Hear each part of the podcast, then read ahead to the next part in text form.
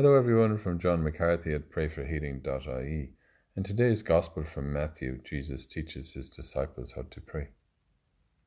Our Father in heaven, may your name be held holy. Your kingdom come, your will be done on earth as in heaven. Give us today our daily bread, and forgive us our debts as we have forgiven those who are in debt to us. And do not put us to the test, but save us from the evil one. Lord, help us today to trust in our Father in heaven. Help us to recognize and believe that the Father knows what we need before we ask. Lord, thank you for this mystery of divine providence in our lives. We give thanks to the Father who knows all, sees all, and who is with us forever. Set our spirits free to pray in gratitude to the Father of all creation as we say together and pray for one another. Hail Mary, full of grace, the Lord is with thee.